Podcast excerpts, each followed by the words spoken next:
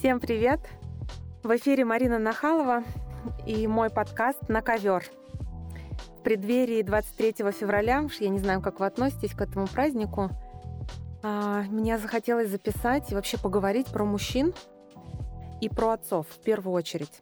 Поэтому сегодня у меня на ковре будет такая животрепещущая тема, на мой взгляд. Это отец и сын. Да, я хочу поговорить с вами и рассказать про влияние отцовской фигуры именно на мальчика, да, на становление мальчика, на то, каким он станет сначала юношей, потом станет мужчиной, как он будет себя проявлять в этом мире, и что вообще мы как э, мамы в контексте отношений папа и сын можем сделать. Мне кажется, еще полезным будет подкаст не только если вы отец, да, или вы мама, но и, в принципе, мужчинам понять, где бывают у них внутренние затыки – Потому что, ну, среди моих клиентов, например, очень много а, успешных мужчин. И я делаю ставку на слово успешных не чтобы тут вот как-то, знаете, выпендриться, а мне хочется вам показать, что а, успех очень часто а, не является спасением для мужчины, и у него не возникает ощущения, что вот он всего добился, и теперь, значит, со мной все в порядке. А, успех ну, рано или поздно успешные мужчины, под успехом я подразумеваю вот то, что он для себя сам называет успехом, да, то есть не какие-то социальные нормы, но в целом это так мужчина, который реализовал себя, да, который нашел свое дело, который умеет зарабатывать деньги, который построил даже, может быть, уже семью, да, или еще пока не построил, но уже на пути к ней. Но самое здесь важное, что все они, их объединяет, да, мужчин объединяет а, несколько чувств. И мне хочется их назвать для того, чтобы, а, если вы мужчина и вы слушаете мой подкаст, вы как-то у вас это отозвалось. Если же вы женщина, то и вы растите мальчика, а, то вы тоже должны понимать, что к чему этот мальчик может прийти, да, и что мы можем сделать, чтобы ему облегчить его жизнь. Значит, основные чувства, с которыми сталкиваюсь я в работе с мужчинами, это чувство пустоты, чувство одиночества, а также бессмысленности существования. Это вообще бич современного запроса. Вот если женщина приходит в терапию, она приходит для того, чтобы построить отношения, научиться, то мужчина, как правило, приходит э, с запросом, что вот он уже много чего сделал, и у него, несмотря на то, что он много сделал, у него все равно сильное чувство одиночества. И, конечно, первое, во что мы упираемся в работе с мужчинами, это их отношения с папой. Да, у кого-то эти отцы есть, у кого-то этих отцов нет — Например, сейчас очень ярко можно увидеть э, радикальность мышления, потому что сейчас кризисная ситуация в мире, и люди прямо делятся да, на, на тех, кто как-то радикально размышляет, и на тех, кто ну, пытается понять с разных сторон позицию, их тоже за это обвиняют. Но я сейчас не про политику, а про именно чувство радикальности, да, вот это вот ненависть к правительству или ненависть к руководителю в компании — или ненависть, ну вот эта вот сильнейшая ненависть кому бы то ни было, как правило, мы в анамнезе найдем трудные отношения с отцом. Вот если даже посмотреть а, там интервью, которые сейчас проводят, и, а, и вы увидите, да, вот те, кто настроен крайне категорично, у них, как правило, будут да, ситуации, когда отец их оставил, или ситуация, в которой папа, там, не знаю, бил маму, то есть какие-то тяжелые такие истории. А, поэтому очень важно понимать, что мы можем сделать, как помочь мальчикам, которых мы только растим еще, да, и как помочь отцу осознать свою роль рядом с мальчиком для того, чтобы ребенок вырос более, сгора... более сбалансирован, сгармонирован, чтобы у него не было радикального мира ощущения, и это касается всего на свете, да, и отношений с женщинами, и с работой, и с бизнесом, и с деньгами, и, там, и с правительством в том числе. И, и помним, конечно, что превалирующее чувство мужчин — это чувство стыда, да, чувство слабости и неуверенности в себе. И это вот такие основные параметры, которые переполняют современного мужчину. Потому что действительно возможностей много, много чего сегодня может сделать молодой человек, но при этом его это не освобождает от психической раны. И вот для того, чтобы нам понять, как с этим справляться? Я в конце по традиции, конечно, обязательно дам вам рекомендации, мужчинам дам рекомендации, как вам помочь себе, да, как научиться справляться с этими болезненными и часто раздирающими ощущениями, да, что я никчемный, что я с чем-то не справляюсь, что там, если вам уже там ближе к 40 или за 40, да, что подрастает новое поколение, которое может быть где-то более успешно, быстрее зарабатывают эти свои миллионы. А, и все это очень дразнит, все это вызывает вот такое, ну, какое-то такое ощущение а, ролевых ожиданий. Да? Вот, к сожалению, с точки зрения природы, женщина родилась, выросла, и если она родила, она, в принципе, с точки зрения природы, я сейчас с уважением ко всем феминистическим направлениям, а, с точки зрения природы она свою миссию выполнила. А что такое у мужчин по факту рождения есть? Да? Что заложено природой, чтобы они тоже чувствовали, что они свою миссию выполнили? И вот у мужчин нет такой очевидной задачи, да, пошел родил. Поэтому женщины часто возмущаются, почему э, он не ставит семью на первое место. Ну, потому что это не его природная задача, да, это вот все-таки женская функция родить, а мужчина очень ограничен вот этими ролевыми ожиданиями. Что это за, за ролевые ожидания? Да, это достижения. Это мужчины строят, ну, скажем так, смыслы. Они строят, рушат, строят, рушат. Я часто это говорю, что мальчики, да, когда играют в детстве они строят пирамидку, потом ее разрушают. Опять строят, опять разрушают. А девочки объединяются в коалиции, начинают просто сразу строить там семью, например, играют в дочки матери. И это очень видно, вот просто на уровне песочницы, да, как играют мальчики и как играют девочки. Соответственно, жизнь мужчины, она по определению ограничена ролевыми ожиданиями. Сначала, ну, как бы от мужчин всегда что-то ждут, да, достижений, успеха, что он должен содержать семью, он должен быть там, не знаю, преданным другом, а, правильным руководителем и так далее. Второй важный параметр, что жизнь мужчины часто, она управляется страхом. Мужчины живут в страхе. А что это за страх? Это страх, ну вот в том числе своей нереализованности, да, что они не смогут или не успеют, или сделают не до конца, или сделают недостаточно. И вот это все время не до. Это очень частый симптом, который сопровождает мужчин. Третий важный такой параметр, э, я так перешла плавно а, к пунктам, да, вот про что я сейчас говорю? Я говорю про вот эти травматизации мужские, чтобы понимать, с чем мужчина сталкивается а, в своей психической работе. Вот третий важный показатель — это вот эта внутренняя мама в мужской психике, да. Что тут важно понимать? Что любого мальчика родила женщина. И нет другой конструкции сегодня. И вот этот внутренний конфликт, вот с этой феминностью еще это по-другому называется, да, феминность — это женское в мужчине. И мужчина все время находится вот в этом конфликте внутри себя, да. Некоторые говорят, я что, баба, там, делать так-то, да, или я что, тряпка, чему я до... Вот, вот, это, вот, вот это рассуждение внутри себя и вот э, близость, и одновременно с этим желание дистанцироваться от своей мамы — это важнейший конфликт внутри психики мужчины. Четвертая такая травматизация, да, скажем так, мужчины привыкли молчать. И молчат они именно с целью подавить свои а, такие эмоциональные инстинкты. Как правило, мужчина очень многое про себя не рассказывает ни своей супруге, ни своим друзьям. И, и бывает так, даже приходит уже в кабинет к психологу, да, и садится и уже переполнен болевыми ощущениями, переполнен депрессией, и тогда, ну, я говорю, давайте мы просто с вами поговорим. Вот просто поговорим про вас. Не про то, каким вы должны быть, не про то, что, что от вас ждет э, ваша жена, не то, что хочет ваша мама, не то, каким вы должны быть отцом, а просто вы. И очень часто мужчины не знают, что в этот момент говорить. Они сразу переходят к достижениям, сразу переходят к каким-то проблемам, которые им надо решать, а вот так, чтобы просто поговорить про себя, про то, что его волнует, про то, а, о чем он переживает, вот это крайне редко. И бывает, уходит несколько месяцев на то, чтобы мужчина вообще разговорился.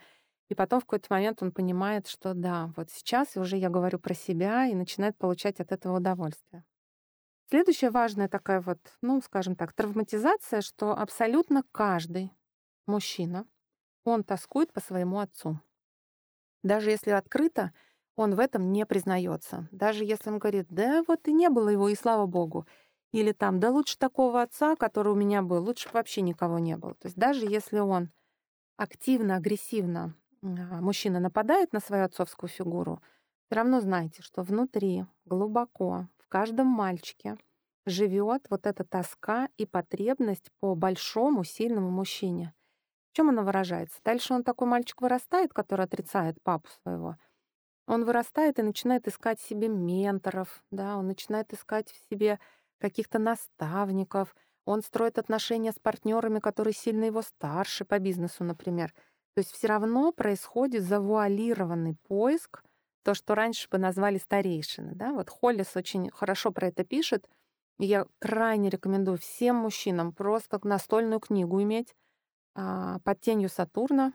Холлис, автор, он прекрасно описал мужской конфликт, потому что действительно достаточно мало авторов пишут так качественно, и он абсолютно понятным языком рассказывает про мужской конфликт.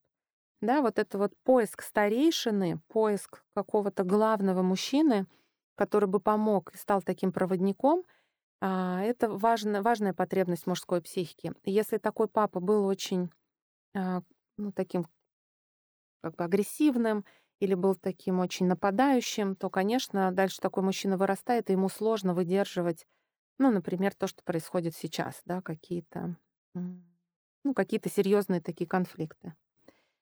Вот, поэтому что тут важно? Да, вот это такие основные травматизации, с которыми я сталкиваюсь в кабинете у себя. И повторюсь, ни один успех, вот сколько бы мужчина ни заработал, какую бы должность он ни занимал, сколько бы он всего ни сделал и как он публичен бы не был, приходя в кабинет, а, он все равно чувствует себя очень уязвимым, очень напуганным. И никакие миллионы не помогут мужчине чувствовать себя уверенно, пока не разрешены психические конфликты. Поэтому давайте мы с вами перейдем и поговорим про то, на что влияет отцовская фигура, и именно в контексте мальчика, для того, чтобы мы могли понять, что с этим делать. Да? Ну, я бы так сказала, что самое важное, первое, с чего я начну, самое важное, это самоидентификация. Мальчику очень, очень, очень важно ощутить свою схожесть с отцом крайне важно. И понять, что он такой же. И здесь э, вот в этом пункте обычно много противоречий возникает у женщин, у которых отцы их мальчиков крайне девиантные, да, которые были, например, алкоголиками, наркоманами, или, может быть, действительно физически, да, или были абьюз... физическое было насилие, или были абьюзивны.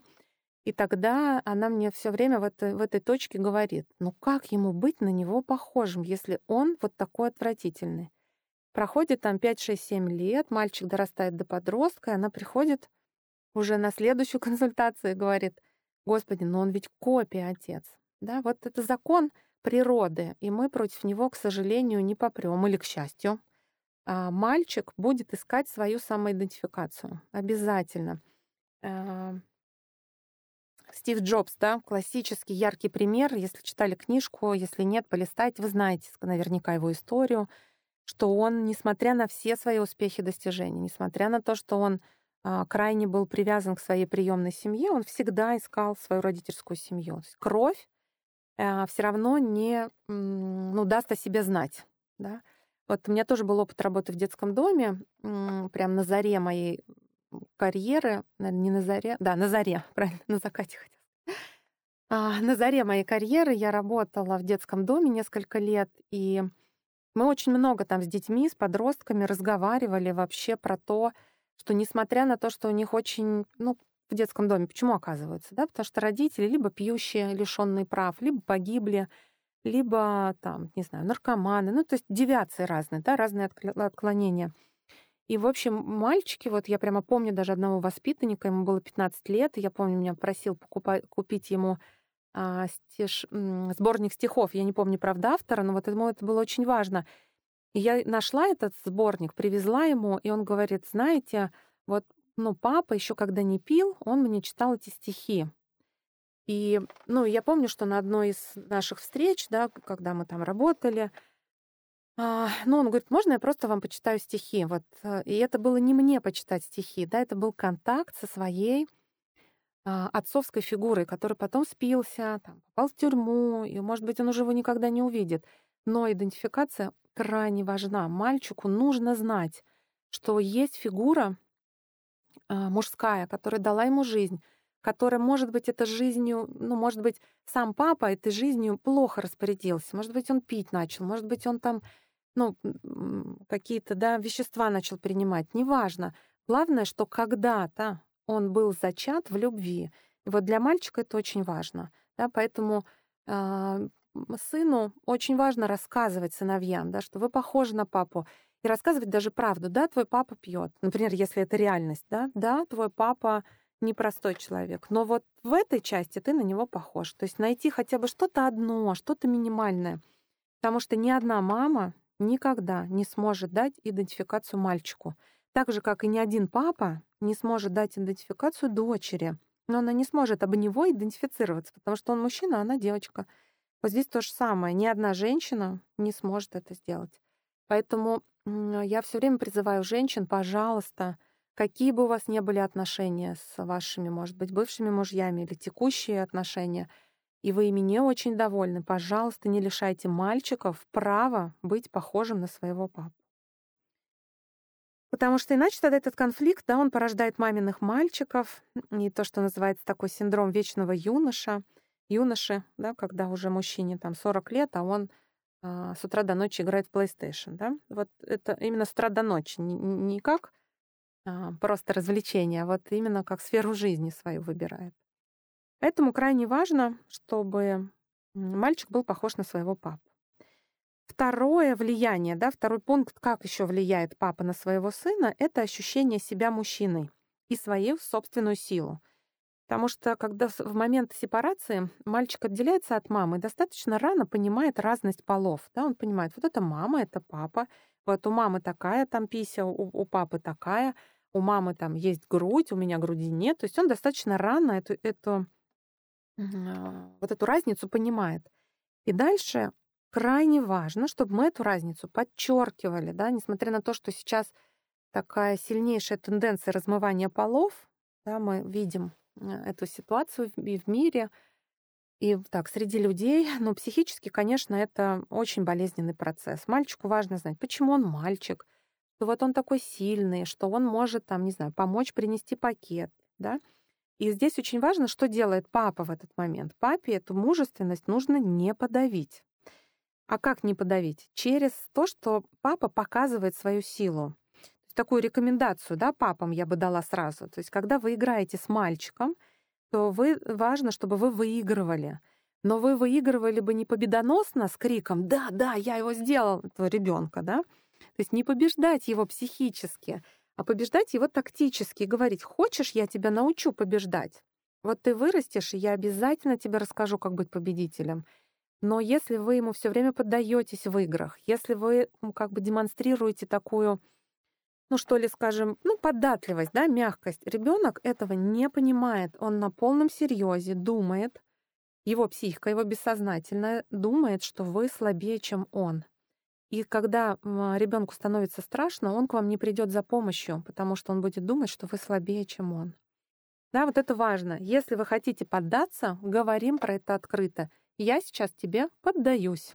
То есть я сильный на самом деле, но сейчас тебе поддаюсь просто, чтобы тебе сделать приятно. И вот в такой конфигурации, пожалуйста, поддавайтесь. Но надо предупредить. Я думаю, что многие из вас проживают историю, когда вы смотрите на своего родителя и видите в нем слабость. И когда потом вам плохо, вряд ли вы пойдете к такому родителю, да, потому что вы подумаете, ну, что он вам не сможет помочь. Вот у детей то же самое. Поэтому все физические игры папа выигрывает, но еще раз не делает это э, со смехом и победоносно, да, а делает это через призму, что я тебя обязательно научу быть сильным. А, подбрасывать физически важно, поднимать, да, чтобы ребенок отрывался от земли и чувствовал вот, эту, вот это ощущение, что папа выше, больше и сильнее. Это крайне важно для мальчиков, ну, в общем, любого возраста. Дальше третий момент, на который отец влияет конкретно да, в отношениях с сыном, это отношение к социуму. Вот смотрите, наши внутренние отношения с мамой, ну сейчас про мальчиков, да, внутренние отношения мальчика с мамой будут влиять на то, как он, когда вырастет, будет строить отношения. Будет ли он абьюзером, или он будет любящим, будет ли он таким скорее убегающим отцом, или он будет постоянным таким объектом для своих собственных детей. Это зависит от мамы. А вот то, как он социально реализуется, мальчик, напрямую зависит от папы. Да? Поэтому часто я на родительских курсах да, или на родительской программе говорю, а, что когда ребенок подходит к школьному периоду, очень важно, чтобы папа в этой точке подключился к ребенку, чтобы он участвовал в социальной жизни ребенка и наоборот, а, чтобы папа привлекал мальчика к своей социальной жизни. Что это значит? Это папины друзья, это папина работа, да, увлечения, там, не знаю, гараж, рыбалка, футбол, хоккей, все что угодно. Все, чем вы увлечены, как мужчина, а, к этому можно привлекать своего сына, и он тогда будет абсолютно с абсолютной гордостью на вас смотреть, следить за вами, запоминать, какой вы, когда вы общаетесь с друзьями. То есть он будет собирать у вас модель поведения и дальше эту модель приносить в школу. Поэтому никаким просто воспитанием из мальчика не сделать мальчика. Для этого нужна отцовская фигура, мужская фигура, которая бы показывала собой пример. А, тут, конечно, сразу я слышу вопрос, а если папы нет, а, то тогда, уважаемые женщины, крайне важно, чтобы был в жизни либо дедушка, либо дядя, либо даже просто ваш друг какой-то, а, мужчина, одноклассник, с кем вы там дружите, например, да, обязательно тогда ищем педагога мужчину, ищем тренера мужчину, то есть нужна мужская фигура. И здесь такая ловушка возникает, что вот вы приводите к мужчине, например, если вы одна воспитываете ребенка, приводите своего сына к тренеру мужчине на футбол. И, уходя, краем уха слышите, как он орет на этих пацанов. Вы тут же возвращаетесь и забираете свою дитятку а, с секции по футболу. Вот это неправильное поведение — потому что вы в этот момент как раз показываете мальчику сигнал, что какая-то мужская агрессия — это плохо. При этом я не говорю сейчас про ситуации, когда тренеры конкретно издеваются над, над, над детьми. Я говорю только про строгость взаимодействия. Да? Мужчины с мальчиками взаимодействуют гораздо, гораздо строже, а, чем это делают женщины. И поэтому очень важно этот факт принять. Очень важно. Потому что когда мальчик взаимодействует с социальным миром мужчин, ему это придает ощущение уверенности. Да? А дальше, следующий пункт, такой четвертый, на что мужчина влияет а, воспитании сына, да, что, ну, вообще только мужчина может из мальчика сделать мужчину. Вот как бы это банально ни звучало, как бы меня не забросали помидорами мамы, которые растят мальчиков, нет, это просто невозможно. Только папа знает, как быть мужчиной. Ни одна самая продвинутая женщина не знает, что такое быть мужчиной. Точнее так, она может знать теоретически. Да, вот там, ну, как психолог может знать, как устроена мужская психика, но при этом стать мужчиной она не может. А врач-уролог может, да, женщина, знать, как устроен мужской половой орган, но она не может все равно это почувствовать на себе никогда. Поэтому, конечно, теоретически мы мальчику можем передать знания о мужском мире, но физически прожить этот мир возможно только через отцовскую фигуру. А, включая даже половой орган. Да? Вот у меня был такой период, когда я проводила искусство быть родителем только для мужчин. И вот а, группы были достаточно большие. Там сидит 30 мужчин. И они все жаловались мне на то, что мамы часто не подпускают мужчину к половому органу сына думая, что он там что-то не знает, как э, правильно его помыть или как правильно там, не знаю, уложить его в трусиках и что делать с эрекцией. Вот все вот эти важнейшие вопросы, когда у вас возникают у сына вашего, сразу футболем к папе. Сразу. Если папы нет, значит, ведем к врачу-урологу, мужчине. Идем к дедушке, идем к вызываем друга какого-то. То есть, чтобы вы со своими мальчиками, мамы, со своими мальчиками не вели разговоры на тему полового органа, и его как бы самоощущение. То есть это важно, чтобы это сделал мужчина. Поэтому плавно перетекаем к следующему пункту, как раз сексуальность. Да? Вот очень важно э, как бы, ну, вот, уловить это для женщины, да, что вот эта мужская, мужская сексуальность такая, а, то, что сегодня принято называть аль альфа-самс, а, а, альфостью, скажем так, я аж, аж подзаикнулась здесь. А, это возможно сделать через отцовскую фигуру. Женщина это сделать не может. Вот, поэтому все интимные вопросы. А, вот, к слову, да, например, часто спрашивают, ну, вот уже около 5, 6, 7 лет нужно сделать так, чтобы мальчик сам ухаживал за своим половым органом, ну, или, или папа бы ему помогал, а не мама. Да? То есть помыли, спинку помыли, там животик потерли, а писю дальше или там, э, как ну, правильно уже, да, в этом возрасте говорить, называть вещи своими именами, да, говорить, что у тебя член, у женщин вагина. Это вот такая, а, ну, просто чтобы ребенок понимал, что все называть своими именами это не таинство какое-то, это просто половые органы, да, к которым нужно относиться с уважением. Поэтому здесь я бы вам рекомендовала для всех пап, которые слушают, да, обязательно, обязательно проводить время со своими мальчиками. И прямо вот начиная с 6 лет зона влияния отца, с 6 до 12, важно, чтобы вы как можно больше с ними тусовались, привлекали к себе на работу, встраивали в свою жизнь, да, и говорили, могли бы говорить про половое развитие, а, тогда, когда у мальчика возникают вопросы, да, чтобы вот все эти вопросы, связанные с эрекциями, что делать, что вот у меня встал мой член, мальчики говорят, да, э, а он мне мешается, они говорят. Вот все вот эти вещи обсуждать с папой. Вот, поэтому жизнь э, мальчика и его формирование во многом зависит от отцовской фигуры. Вот это такие основные вещи, на которые отец может повлиять. То есть если вдруг вы растите мальчика, прямо можете себя выписать или сделать пометочку и двигаться да, планомерно. То есть что? Делать время совместное, привлекать к своей жизни, а, показывать свою мужскую идентичность мальчику, рассказывать истории мальчику, свои пацанские, такие, в которые мама не лезет. А мамам рекомендую, что если вы оставляете с отцом ребенка, не лезьте в их отношения. Пусть они делают то, что они считают нужным. Потому что очень часто женщина говорит, ну, конечно, со мной он делает уроки, а с папой он там в PlayStation играет. Да. И пусть играет. Потому что в этот момент, когда они играют в PlayStation, они познают совместный мир. У них такая совместная история. Вот я прям расскажу, что я э, ну, замечаю у меня младшему ребенку 6 э, лет. И вот у нас было сейчас тестирование в школу, мы готовимся с ним вместе. И я вижу, да, когда собирается 30 человек детей, и девочки, и мальчики. Вот девочки — они объединились, быстренько создали свою общую игру и прекрасно себе играют. А мальчики ходят, смотрят друг на друга, обдумывают, кому с кем встать там в пару. У них целый процесс выбора себе партнера. Вообще у девочек такого нет. Вот она разница просто на уровне вот шести лет. Сразу эта разница видна. И то же самое я видела у себя в группах, когда я делаю программу для женщин, а, родительскую. Все женщины зашли, быстро обменялись, кого какие дети, все сидят уже там чай пьют, готовы слушать. Или когда я собирала только мужчин, которые заходят, все друг друга оценили, где кто может сесть. То есть вот это вот а, такая, ну, как бы социализация мужская, это очень непростой путь для каждого мужчины. И это очень важно понимать женщинам, да, ну и самим мужчинам. Поэтому в конце обычно я даю рекомендации. Да, я говорю про какие-то такие шаги, которые можно было бы внедрить для того, чтобы себе как-то помочь.